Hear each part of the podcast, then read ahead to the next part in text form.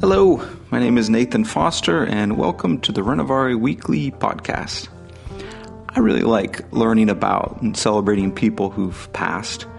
Here we are living in the space between the ages. Of course, in the prospect of eternity, our lives are like a blink of the eye.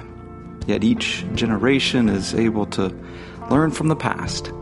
So, Renovaré's president, Chris Hall, has been blogging about the passing of his friend and mentor, Thomas Oden. So, I sat down with him to talk about Tom's life. And in this, we learn about Chris's roots for his love of the church fathers. Thanks for listening and enjoy. Chris, how are you, sir? Good morning to you. Good to be with you, Nate. Hey, thanks. So glad we get to we get to chat and we get to talk about your friend. Yeah, we get to talk about Tom Oden. but could you introduce people to Tom? Um, those who you know, many people would be familiar with him, but some wouldn't. So maybe share a little bit about Tom's life. Sure. Uh, Tom grew up in Oklahoma City, in Oklahoma. Actually, grew up in a city, uh, a smaller town out in the country. Uh, Christian home, Methodist background. Really, really uh, gifted intellectually, mm-hmm. and loved reading when it, when he was growing up. If you can imagine such a thing, he would go to his dad's law office and read the law books. he just had this mind. As a kid, he would read law books.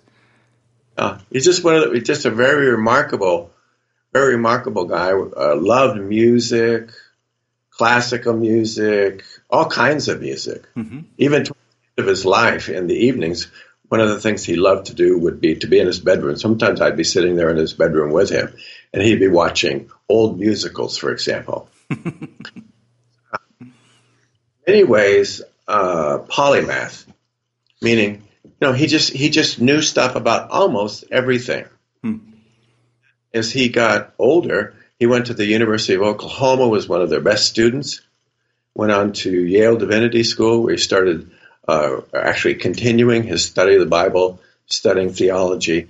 But as he would describe those years as a theologian, he was really uh, he moved in a left wing direction. Okay. Meaning how would he describe himself? Uh, left wing theologian, following oftentimes the newest fad in theology. Okay. So uh, he was uh, attracted to modern thinking. He was attracted to uh, new ideas in a good way. Mm-hmm. New ideas really good, but also uh, in his thinking the idea that if an idea is new, it must be better than an old idea. Okay. Almost in his thinking, and with some people today, I think it'd probably be fair to say, if it's new, there was a Garfield, Garfield cartoon. Uh, if it's on television, it must be true. During these new, by definition, was better than old. And then what happened was, uh, when we got to 1968, he started to change. And one of the, the key events for him when he was changing was the Democratic Convention in Chicago. Hmm. Be a little bit young to remember this convention. I was riots out, violence in the street, police being uh, police assaulting people and being assaulted in return the seams in society during those years really following uh, falling apart. This was the Bobby Kennedy, right? Shortly after Bobby Kennedy's, he was dead by then. Yeah, correctly. This is the convention to nominate uh, Hubert Humphrey. Mm-hmm. Hubert Humphrey, right? Sixty-eight. Anyway, uh, so Tom saw saw the in some ways for him I'm really trying to represent him uh, mm-hmm. as much as almost sometimes with quotes. He saw the fruit of some of his thinking, and he particularly mentions abortion. Mm-hmm. He was a very, very strong advocate of abortion and a left wing position on lots of political issues. And when he saw the fruit of his thinking, he saw a lot of lives in his thinking, lives being lost. Um, he began to take a step back and just to reevaluate. Mm-hmm. I think the Lord, in some areas, just pushing him in a new direction. So, so still, still writing books.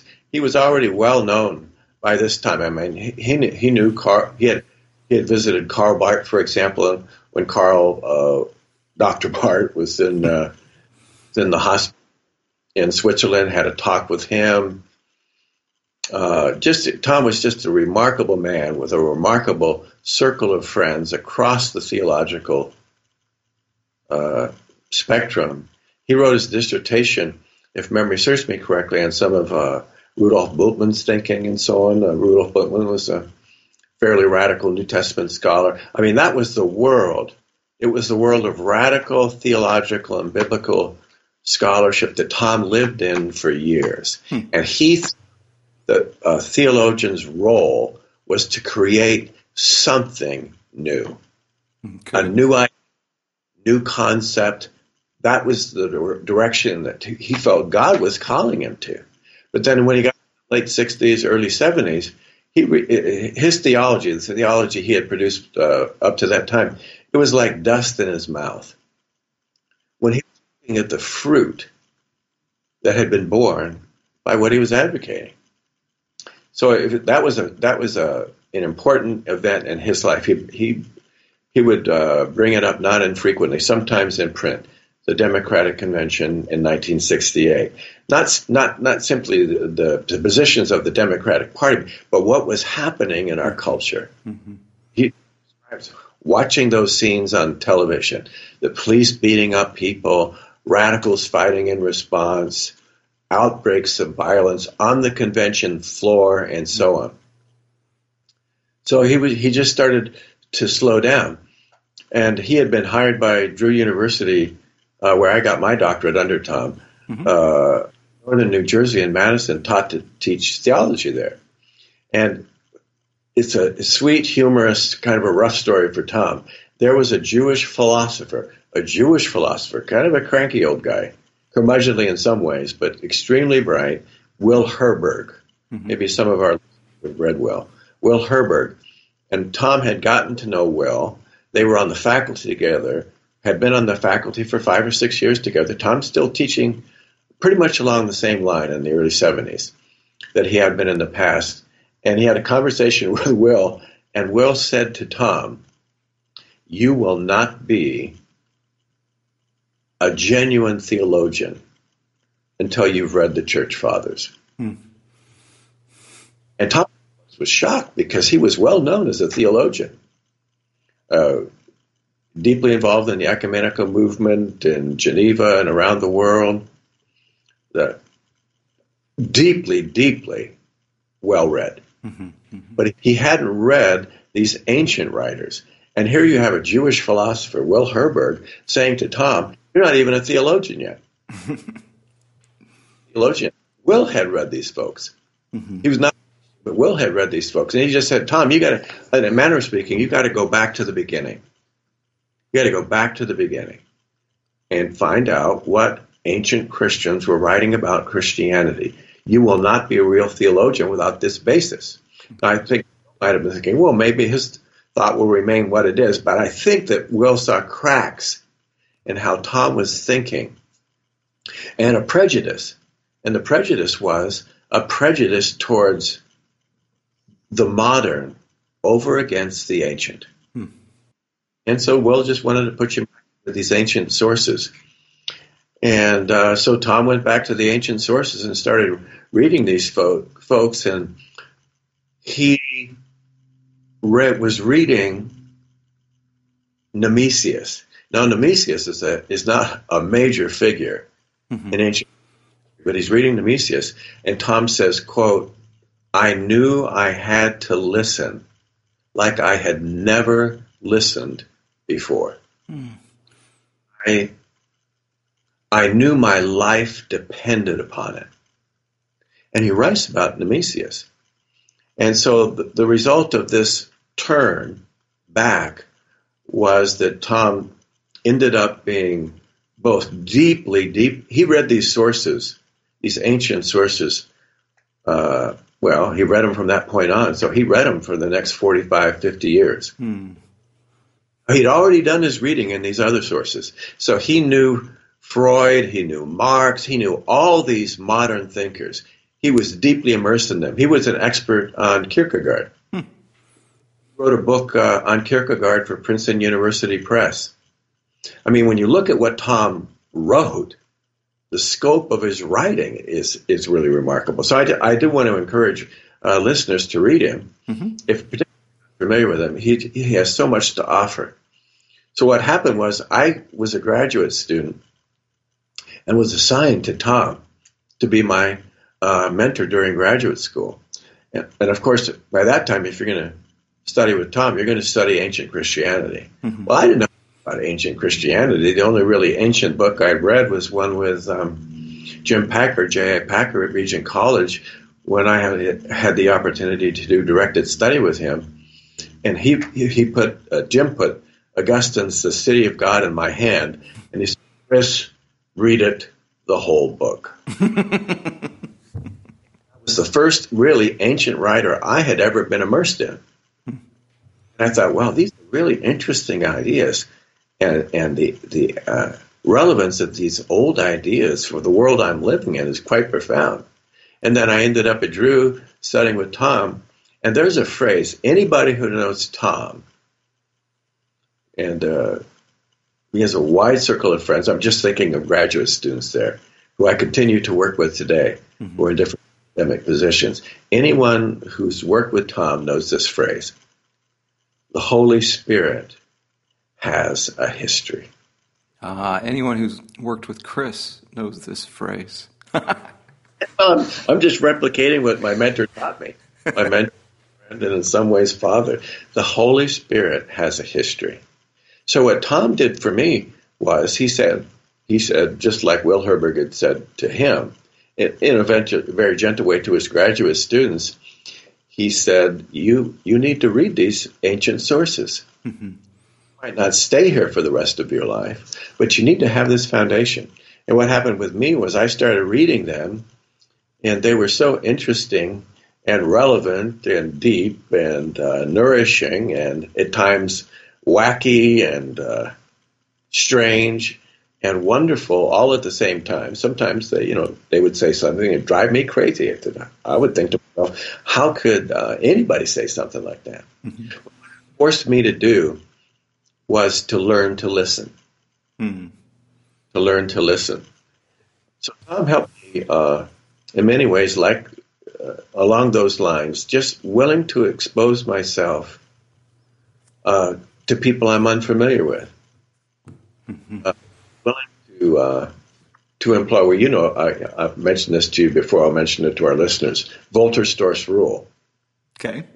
So Nick Wolterstorff, for a long time, was a professor uh, up at Yale, and once a week uh, he would instruct his students to recite this rule quote you have not represented your opponent's position fairly until you see your opponent sitting across the table from you opponent in the sense of advocating a, an idea you don't agree with mm-hmm you see your opponent sit sitting across the table, you represent his position, and he smiles at you or she smiles at you and says, Yes, that is indeed what I believe. One of the things that Tom helped me with, learning to listen to voices that at first glance or first hearing were jarring in some ways. Mm-hmm. Others, they, they lived, you know, well, now close to 1800 years ago, different, different languages and so on. But their ideas are still at the heart and core of the Christian faith, and there's a reason why. So, um, so I spent a lot of time with Tom. I was a graduate student with him, and then went down to uh, or down to Philadelphia to Eastern University, where I worked for 24 years. And Tom and I stayed in relationship. Mm. So I went from being uh, simply a student, being mentored by him, and really he he teaching me how to think, how to write, and so on, along with other mentors I've I've had. I've just been gifted with these people in my life. It's been a gift to being down at Eastern and then working on projects with Tom. Mm-hmm. Very strong personality. So, and sometimes would make decisions for you without telling you. for instance, he, uh, we had talked when we were together at Drew about the possibility of a commentary where it would simply be the church fathers commenting on scripture, like a modern comment, but ancient voices. And so he came up with this idea, which was really a scary idea for me because how in the world could we ever do a project like this? And um, what press would ever want to publish something like this, which would be a project from Genesis to Revelation of simply the church fathers commenting verse by verse on the Bible. Wow. Now, how many church, I mean, when you say church fathers, you're referring to how many people? Oh, well, probably in this commentary series, as it finally was produced, I bet you there's 60, 70 oh. names that show up there in the commentary series. Well, Tom's personality. So he, he called me up and he said, We're, we're going to do this. And, and you're the associate editor. Meaning you get to do all the work, right? oh, he was an indefatigable worker, nonstop.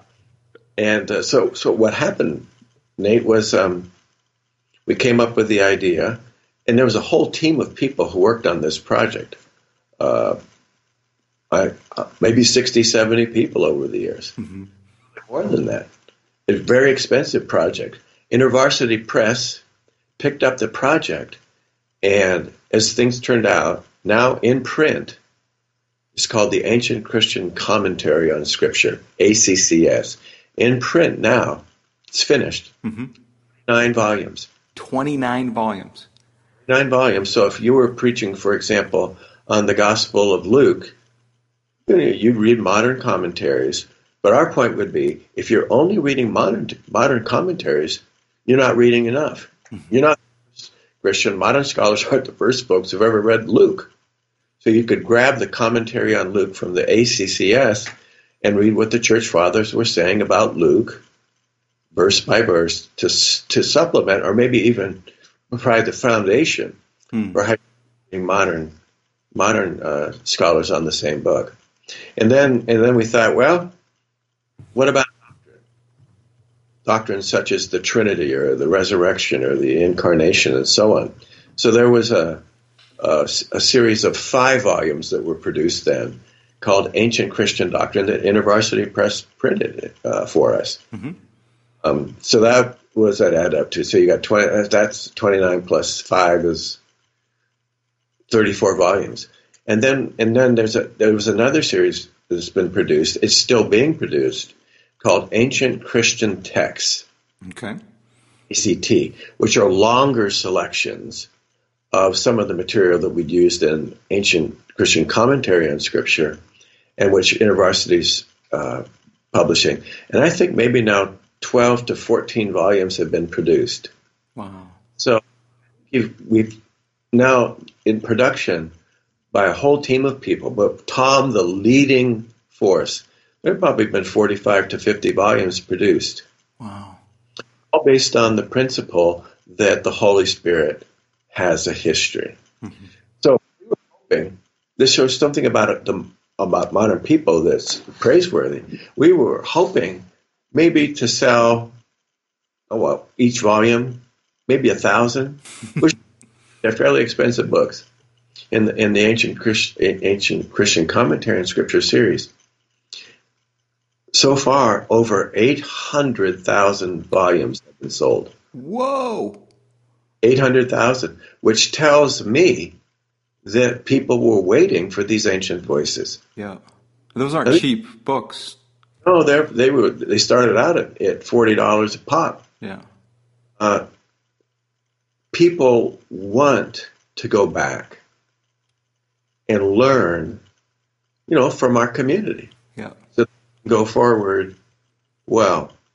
Uh, so anyway, so that's a little bit about some of the work we did together. A whole team of people, but Tom was the driving voice. Mm-hmm. He always had an idea in his mind. Later in his life, for instance, uh, and for some of us, under his guidance, we began to see, for example, how ancient African theology was really the seedbed of the church's thinking. Hmm. So Tom wrote a book called How Africa Changed the Christian Mind, or form the Christian Mind. Never good. And so now there's a center, it's called the Center for Early African Christianity, that Tom was the driving force for founding. And that it was at Eastern University for a while. Now it's up at Yale. Hmm the contribution of ancient African Christians, such as Augustine. Augustine was a North African Christian. Athanasius was an Egyptian in background. Uh, you had African communities done in uh, Ethiopia, mm-hmm. way way back in the in the Sudan, and so on. So this is just some of the fruit of his thinking. And then what? Uh, and so we there was a group like me. We became uh, friends and uh, he was a mentor, in many ways, a dad for me. Hmm. And so in uh, November of 2016, I'm, I'm blogging about some of this stuff, as you know, on the Renovaré website. Uh, there was a board meeting of the Center for Early African Christianity in Oklahoma City. And I think the entire board knew that we weren't going to have Tom much longer. Mm-hmm. So poignant for us all. And he, he died. He died on December 8th. And so I've been dealing with grief for uh, six, seven weeks now. Not easy, but I think uh, in a good way. Uh, there's a writer, I mentioned this writer in uh, one of the blog posts, Thomas Lynch, an undertaker up in in Michigan with a, a Roman Catholic background. And if I have it right, he said, uh, grief is the tax we pay for loving. Mm. I've been paying the tax. Put it that way. Uh, so, so Tom, uh, he had said before his death, he had said, if I could, I could have anything put on my tombstone, it would be quote, he made no new contribution to theology.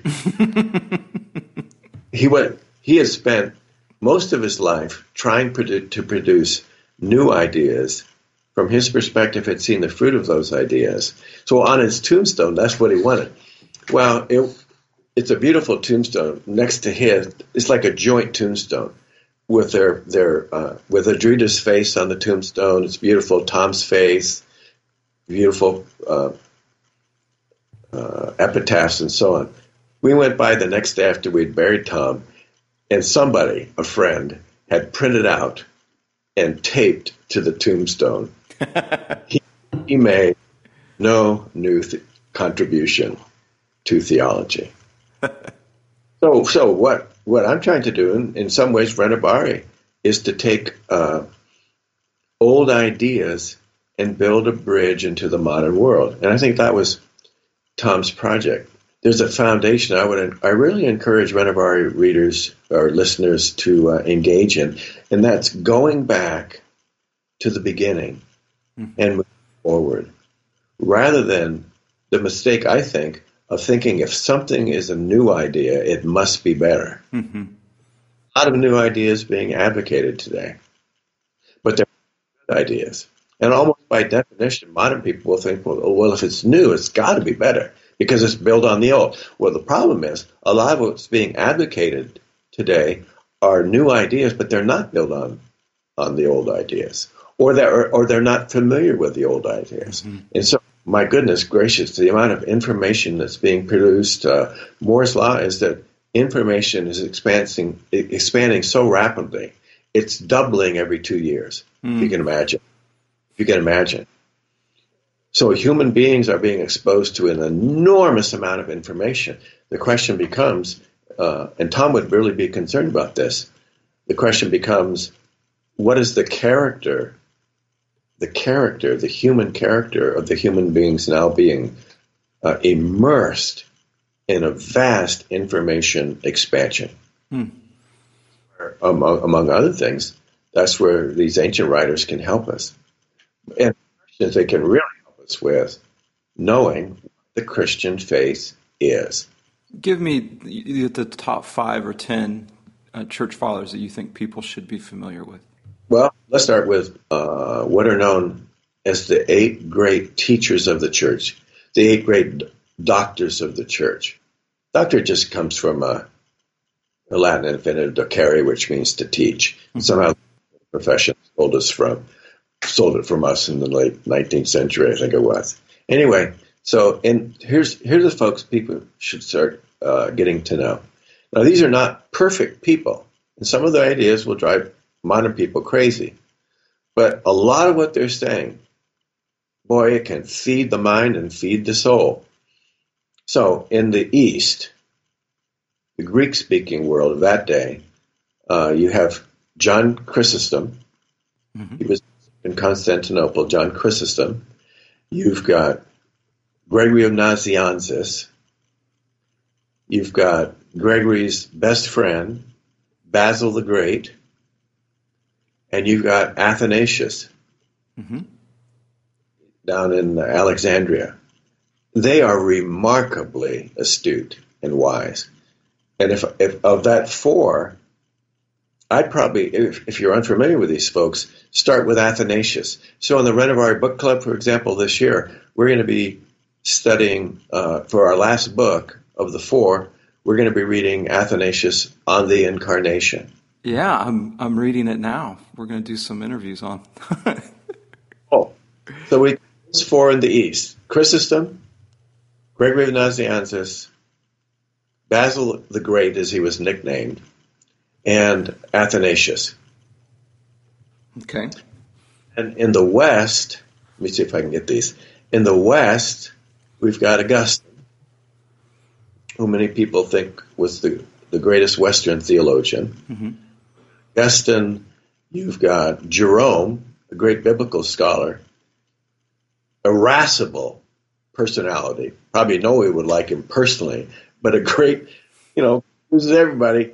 Uh, would we? Where would be without God's grace? So you got you got uh, Augustine, Jerome, Ambrose, who was a Roman governor before he was a Christian bishop, and was the man who really affected Augustine and, and brought Augustine back to the faith, as Augustine puts it, because of the kindness that Ambrose showed him. And then finally, the last one is Gregory the Great. Mm-hmm who's a little bit later than the first three, uh, and whose name has been added to the list because of the profundity of his thinking. Mm-hmm. All of them, all of them, have a background in spiritual formation. Hmm. Never divorced theology from worship. Hmm. all argue that the best theology comes out of worship. Right. So I know we, are going for a while here, but I would really encourage uh, encourage readers to uh, or, and listeners uh, who, who, who are part of that Renovaré community, as, as you're thinking about books to read, follow if you can. It's a challenge. Uh, follow if you can C.S. Lewis's way of reading. I believe it was for every new book I read or maybe it was every two new books I read. I must read one old book. Uh-huh. So, you, so we could start. I would say maybe go back to uh, the ancient church and move forward. Become familiar with these ancient voices. There's uh, surely the voice of women. One of the reasons why we don't have more ancient Christian women's voices is they didn't get published. Mm. Cultural environment in which they were. But Basil, for example, and his he has a brother named Gregory of Nyssa, that uh, younger brother that that listeners might be interested in too. They said the best theologian in the family was their sister Macrina. Mm. They weren't kidding. And when they quote her, you can see why they were saying such a thing. So anyway, the suggestion might be to come up with a reading program that would start with ancient voices, some of which we've mentioned, and then we just move forward into the medieval period.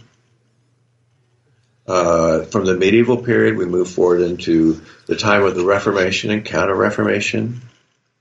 and then we move into the Enlightened period and the modern period and so on. But it would be something, if we could picture the reading program, it'd be something like a triangle Mm. where the base or in the ancient voices, and we move forward. Uh, but force ourselves, it really is a spiritual discipline to trust that the Holy Spirit does have a history. Mm. That will be involved in moving into another person's world where language is different, we have to learn their culture and so on, is worth the effort. And I'm, I'm absolutely convinced that it is. Do, do you make a distinction between the church fathers and these kind of doctors of theology of the faith and then the devotional classics? Well, the, the, the, the title church father is now a technical title. Mm-hmm. When you hear that phrase church father, you're, you're thinking about voices from the second century up through, say, the sixth or seventh century. Okay. Great teachers, whom a, a doctor of the church is a great teacher. Oh, so Julian of Norwich, Mm-hmm. I think of the doctor of the church, a teacher of the church. Um, so a lot of the books that you'll find in uh, devotional classics, for example, these are the doctors of the church, and and there's lots of ancient voices there, but there's uh, Reformation voices, there's Catholic voices, Orthodox voices. Um, Kathleen Norris, who I've been reading just over the past uh, month or two. I've read her a little bit before, but she wrote a book called Acedia, which is just uh, what the ancients called the noontime devil. It's a monastic uh, vice, but it affects us all. She she wrote a book about Acedia that I I read and uh, started reading her earlier books, and she's uh, one called, for example, the Cloister Walk. Mm-hmm. She is a modern person with modern background, uh, was fed by these ancient voices and joined uh, a Benedictine community. Mm-hmm. Um, she's the last now, the last voice, the last writer in devotional classics. Mm.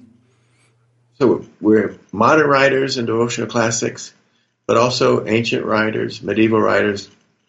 And then what you can do with a book like devotional classics, at the end of every entry or chapter, there's 52 names, one week for each name, cover them in a year. What your dad did, Richard, is he came up with bibliography. Mm-hmm. So, for example, read a snippet from uh, Chrysostom, actually, or, or Gregory of Nyssa. He's in devotional classics. And then your dad provides bibliography. You can actually go back to the writer. Same thing with Kathleen Norris. Go back to the writer and start reading mm-hmm. the text themselves and just, just piggyback on these texts. And I'd say, you know, four or five year project. But if you if you read devotional classics that way and then go to the works themselves, or join the Renovaré Book Club, for example, what's going to happen is after four or five years, you'll be a much broader, deeper reader, Hmm. much more nourished spiritually. Well, I think there's a another Lewis quote that's helpful in this. Maybe you can share with us that his definition of an uh, ignorant uh, person. Yeah. My definition of an ignorant person is a person who's read a book only once. This is really a good word for me. My tendency would be to read a book and then w- want to get on to the next book, mm-hmm. and which is fine. But the question I'm asking myself now, more pointedly, is: Well, Chris, you've just read Kathleen Norris's book. Do you actually remember what's in Kathleen Norris's book? Could you tell somebody else? and I find that um, the way my mind works, it takes me more than one reading of a book to remember it. Mm-hmm. So my goal, and probably all, all of our goals, would be to actually remember what we're reading. Mm-hmm. Your dad in his chapter on the discipline of study and celebration of dis- discipline um, helps people al- along this line. Is the role of repetition. Mm-hmm. And there's a Latin phrase, uh, repetitio mater studiorum est. a repetition is the mother of all learning and inflation. So, uh, going back to a book, maybe maybe reading it through once, just noting key ideas, go back, reading it through again, and then moving away from the book and maybe you have a journal and asking the question, what could I now write apart from the book about the book? Mm-hmm. And if it, you say, well, I've got the main ideas, maybe I could come up with an outline. Then we go back to the book again and we read it again. Uh, I asked myself this question about uh, four or five months ago. I was sitting in my study here at home in, in Malvern, in Pennsylvania. You've seen my study, you've been to my house. and look at these wall, and I got books downstairs, and I got I got books everywhere. And Debbie, my wife, is always saying, "Do we need all these books? Let's let's begin culling out some of these books." Which would, would be like ripping out my heart. you got a point. So, so I, I was asking myself the question if I had to reduce my library down to 10 books, hmm. I found it to be an impossibility. But if I, if I could reduce that library down to 10 books, what would the 10 books be? Hmm. And? And uh, I wasn't able, I wasn't able But I, I would bet, for example, that one of those 10 books would be Augustine on the city of God. Uh, read very, the whole thing. yeah, very first book that Jim Packer had me read of the ancient. That would be one of the books. Probably, probably Thomas à Kempis, Imitation of Christ, maybe Pilgrim's Progress. Hmm. Our listeners know Mimi Dixon, and that's one of Mimi's favorite books. If I had to reduce it down, apart from the Bible, mm-hmm. So, if I had to reduce it down, what would it be? And then we, we could add on to that list, but I think that's a, a good way of uh, discerning well, what are the books I need to go back and keep reading, keep chewing on, being nourished by, and so on. Well, what's what's helpful is a mind shift of that we're not reading to conquer, but we're reading to engage and to learn and to grow. Um, w- one of the things I found, so my favorite book, uh, probably my favorite book, is C.S. Lewis's Till We Have Faces. Is it really? Yeah. And I just finished my third reading of it, and each time I read it, there's maybe five years in between. And boy, it just, it, it's almost like the years helped me interpret or look mm-hmm. at it differently. And, um, I just found that really fun to to yeah. go back after a few years and see how I view these things differently. Yeah, read, listeners could ask the question: What are the books that have fed me? What are the books that have fed me? Till we have faces was obviously fed you, but it's not an easy book. It's mm. probably the first one he wrote to make sense out of. At least for some people, that's what I've heard. Hey, you're making me feel good now. what a great guy. Um, so, for listeners, if you had to choose five or ten books right now, right now, that have fed you, nourished you, number one, how many times have you read them? Probably more than once. And what are the ideas in those books that are feeding you? And then I probably would say, if all five or ten are modern books, what are the old ones that you can begin to read? Hmm. Norris is so interesting, her background. Uh, Roberta Bondi, a church historian down at Emory, another woman. For both of them, reading the church fathers fed them and nourished them. And knowing their life story, you would think these would be the last people they would be reading. But they connected with modern women across all of these years. Mm-hmm. But there's just a way of reading and uh, learning that can nourish us. And what we can do at Renovaré, and it's happening with the book club, we can continue to introduce one another to books. Mm-hmm. Mm-hmm. Because a book is just a person talking to us. you know, maybe uh, taking more time for the speech to occur, but words on paper or words that we can now listen to that, that feed us and nourish us, and we can share books and ideas and learnings together and, and grow as a community. Well, I'll take it a step further. These are these are my friends talking to me. Yeah. Um, and and my friends that um, I mean, I just say this when I write. There's this certain care of the reader, and so I think of these my friends that are trying to um, help me pass something on, and Yeah. friends that we'll meet very soon, huh? That's right. Uh, one of the hardest things, getting back to Tom, one of the hardest things to do is to say goodbye to somebody you love. And to know there's going to be a time when I can't call him up. I won't hear that voice saying, Chris, how you doing? How you doing? That's how, always how a conversation would start. I think I'm going to write about that a little bit on these blogs. To know that, that for a time, for a time, that voice will be stilled, at least audibly to me.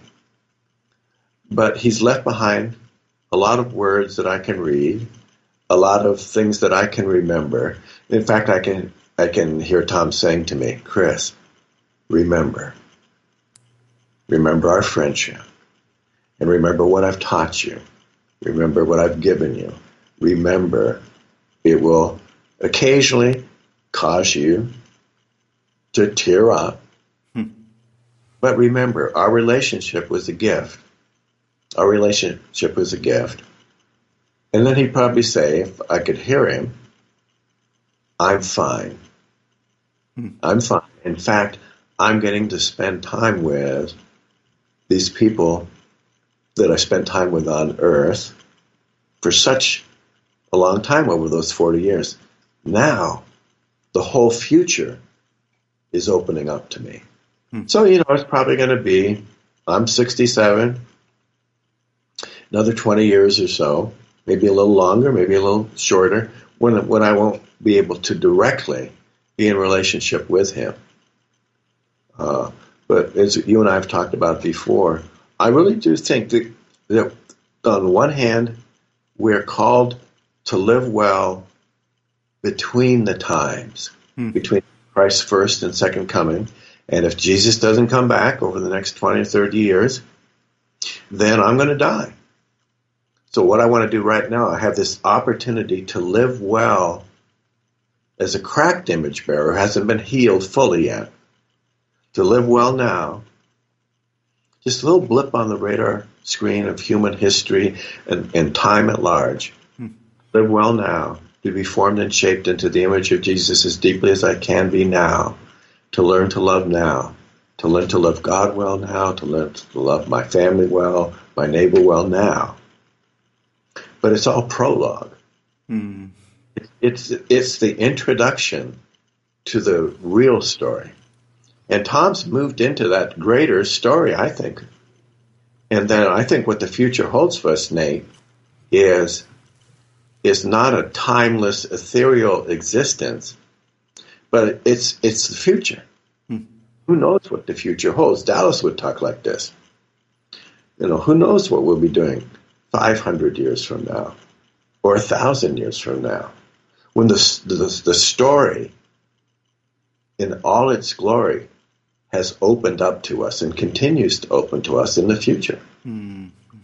So maybe we can close with a, a thought, something like this from Gregory of Nyssa, Basil's brother. So Gregory said, We will always be finite beings. I'll always be Chris. My body's going to be raised from the, it'll be changed in some ways, future podcast, but I'll always be Chris. Tom will always be Tom. We're finite, Gregory said, and we're moving ever more deeply in the future into a relationship with God who is infinite in every beauty and wonder of God's character, infinite. So, one of the joys of the future and uh, deepenings of the future and surprises for the future will be, and something that Tom is experiencing now, Dallas is experiencing now, for our listeners, uh, think of all the image bearers that you've had to say goodbye to. What what we, Gregory says we'll all be experiencing is an ever growing knowledge of the wonder of God. And God will provide all the time we need for that ever progressing knowledge and movement into God mm. and what God has in store for the future. Mm. Among a, a new heavens, a new earth, we, as we were always meant to be rinsed free from the ravages of evil and sin, it's unimaginable what the future holds in store for us.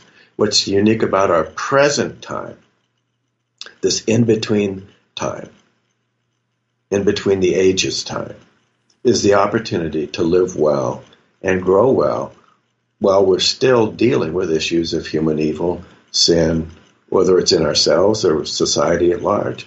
But it's a very brief time. Yeah. It's a very unique time, both for, for good and for evil. But the future is, is unimaginable. Mm. It will be what we had hoped it would be, and even better. And I'm not being sentimental here. That's the truth. Say that it again. Will, yeah. The future will be what we had always hoped it would be, and better. Because of what, what Father, Son, and Holy Spirit have accomplished for us in the uh, incarnation of the Son, Jesus of Nazareth. Hmm. It's more real than the, than the uh, little studio you have there that you're sitting in. It's more real than what I'm experiencing sitting in my living room watching the sun radiate in on my dog Pancho. It's more, not less real. And it's what we had always hoped it would be. So when we grieve, we grieve in light of that future wonder, but it still hurts. Hmm. Yeah, because among other things, I love Tom. Mm-hmm. I, miss, I miss his voice. I miss his frail little body. I don't get to see it anymore. Mm-hmm. Uh, death and separation, those these partings are not the last word. Yes. Uh, God gets the last word. And the last word is what I just described. Yeah. Forever and ever.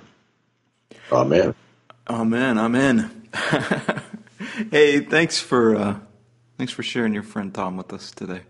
Bill, it was really a pleasure in many ways. Poignant for me, but, but a, a pleasure at the same time. Good, good. Well, it's it's fun for me to see how Thomas's work has influenced yours. I mean, I hear in his story, I hear your story, and and how all that fits in with Renovaré very well. So, yeah. Beautiful. In fact, Tom was, was one of the editors of the Renovaré Bible. Right, the Spiritual Formation Bible. Yep. Such connections make me smile. Great. Well, thanks, Chris. I appreciate it. All right. See you soon, Nate. Oh, that was that was fun. It's good to take time to remember our mentors and teachers. Hey, I'll see you next week where we talk with the Anglican priest Tish Harrison Warren about a book she wrote that we're using for the book club. It's titled The Liturgy of the Ordinary Sacred Practices in Everyday Life.